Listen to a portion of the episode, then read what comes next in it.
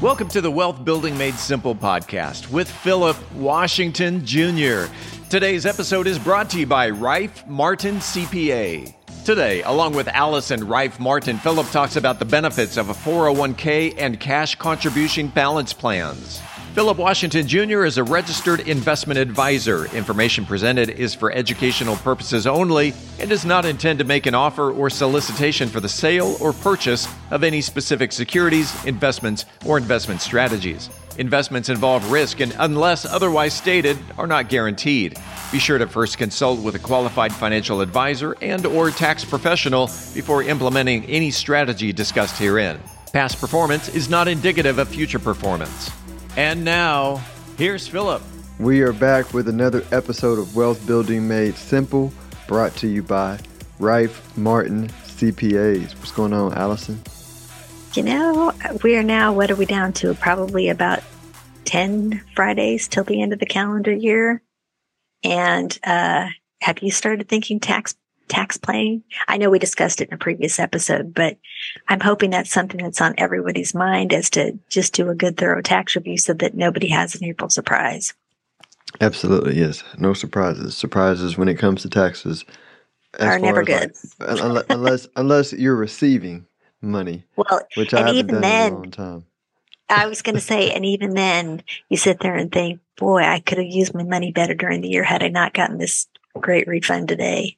Right. So, Look- anyway. look, so that, that's a, that's another revenue generator. If, if the government could figure out how to how to uh, uh, pay us some interest on the money, in the meantime, they can use the spread. That would be a Yeah, good, good revenue. exactly. exactly. So, um, well, today we're going to talk about 401k plans and uh, the benefits of them for uh, business owners. And this kind of like our topic last time about the economics of tax loss harvesting. Here's why it's important to have a great team.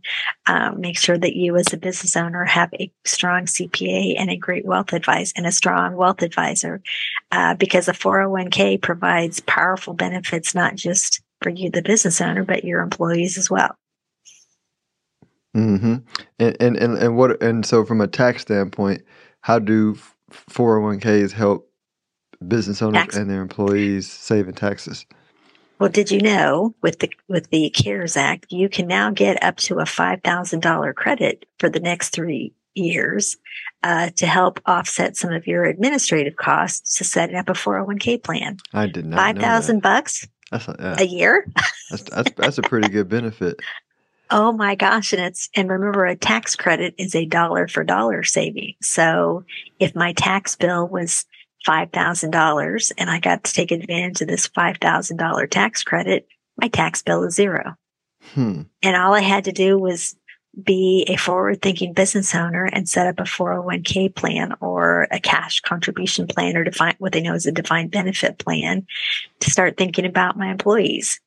5,000 bucks. And um, I mean, you can talk, you definitely know more about a 401k in terms of the benefits of it from employee retention. But, um, you know, if you do like the company matching too, and you do auto enroll for your employees, you can get a $1,500 credit if you require this, you know, in the first year of setting it up, if you require auto enrollment for your employees. That is- 1500 bucks that's yeah, that's real money.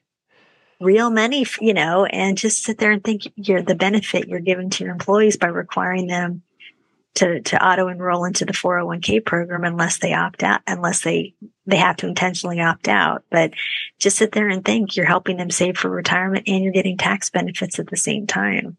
Mm-hmm. No, definitely. Um, and then two, just thinking you can also add a profit sharing component on it. And then that right there is tax, a, a, a nice tax deduction, um, that you can reduce your taxable income again and help save, uh, or help your employees save for retirement. So to me, those are all wonderful win-win deals from a tax perspective.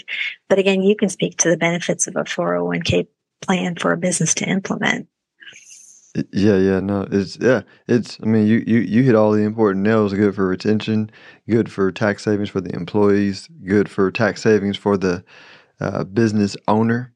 Um, I want to talk more about this cash balance plan, like in the defined benefit, the defined benefit plan, where you can put away like even more money than a four hundred one k. Oh yeah, definitely. So a cash benefit plan is it's a very powerful strategy. It allows you to again do more to put away for retirement. Sometimes like a hundred thousand, several hundred thousand, up to several hundred thousand dollars per year in a cash contribution, um, fully tax deductible.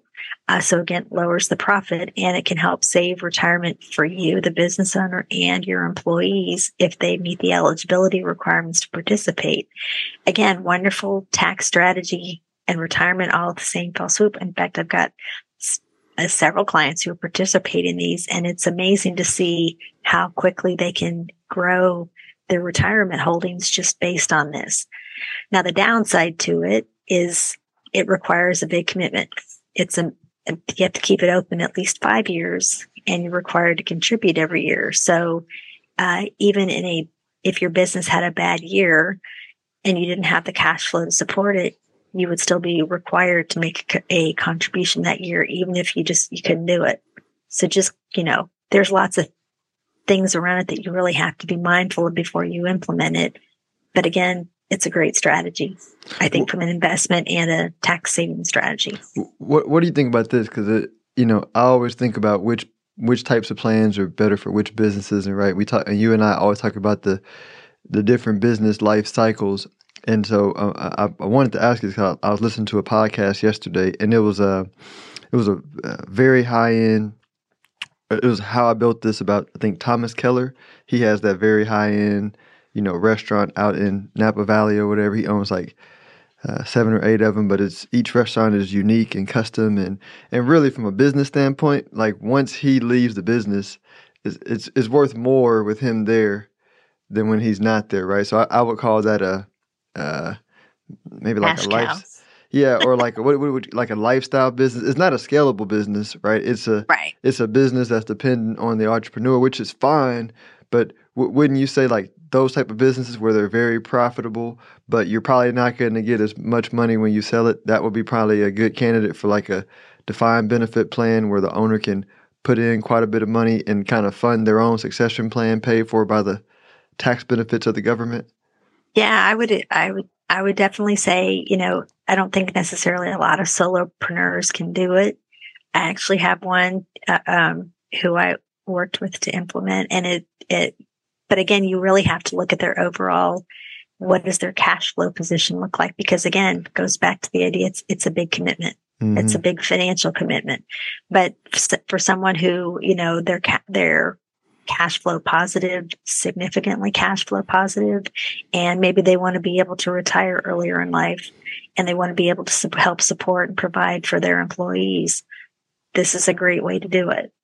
Yeah. So I would just say, again, make sure that your team is strong enough to really help you figure out the way to to get this set up so it's something that you can thoughtfully implement just because of to me the to me the retirement benefits far outweigh the tax savings and the tax savings can be significant but thinking knowing that you know if you if you had to give 200 grand a year for 5 years into a, a retirement plan well then you've got 5 a million bucks yeah i mean yeah. And you save tax along the way. So Yeah, that's like what from somebody with a high tax bracket, that's like four hundred grand you saved in taxes that's now working for you. Uh, right.